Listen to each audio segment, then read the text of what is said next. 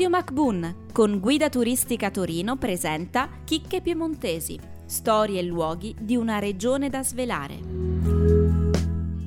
Il Piemonte non ha più segreti per noi. Dove ci porti oggi? E oggi mi tocca rimanere un po' in tema vino, tartufo e bla bla, ma con un'accezione un pochino più storica, perché andiamo ad Alba.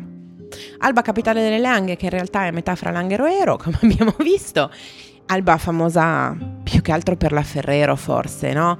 Quando tutti pensiamo ad Alba l'associamo naturalmente alla fabbrica della Ferrero. Certo, non è solo quello, Alba, Alba Pompeia, nella fattispecie è una fondazione romana ben più antica di Torino. Quindi, insomma, era già importante in tempi antichi, che poi si sia sviluppata di via via, via e soprattutto grazie anche al fatto che Michele Ferrero ha aperto la, la fabbrica che insomma ha un indotto potentissimo eh, lì intorno e permette tra l'altro di passeggiare in città, cosa molto carina, a seconda di come gira il vento, potendo annusare nell'aria l'odore di cioccolato. È fantastico, a parte per quel mese e mezzo in cui respiri più che altro tartufo bianco, quando c'è la fiera internazionale del tartufo.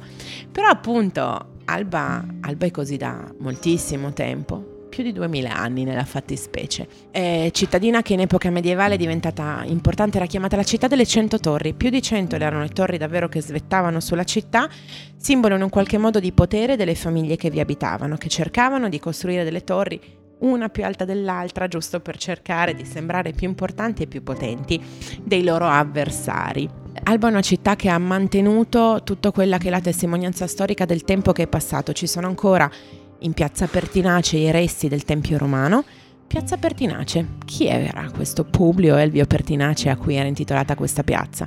In realtà era un imperatore romano che ha governato, mm, non è mai diventato famoso, anche perché ha governato subito dopo Commodo, e Commodo è un nome che tutti noi conosciamo, quindi parliamo già in realtà del dopo Cristo e parliamo del fatto che non ha mai avuto tempo di diventare famoso perché l'hanno ammazzato molto presto, ma lui è nato ad Alba, e quindi insomma è ovvio che è fondamentale ricordarlo e che passeggiando in realtà per le stradine di Alba che mantengono ancora l'assetto e l'impianto ortogonale della città romana, quindi abbiamo ancora Cardine ed Ecumano, che sono di fatto le due vie principali, passeggiando riusciamo a vedere eh, quello che invece è stata l'evoluzione storica della città.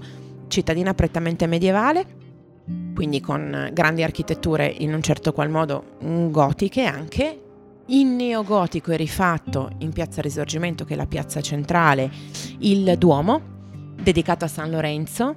E il Duomo è carino perché nel, guardando la facciata frontale, che appunto è in neogotico, è rifatta, ma rimangono delle testimonianze in profili più antichi di quello che è il retaggio storico della vecchia architettura gotica del primitivo Duomo, ci sono quattro nicchie dove ci sono i quattro evangelisti che formano la scritta Alba.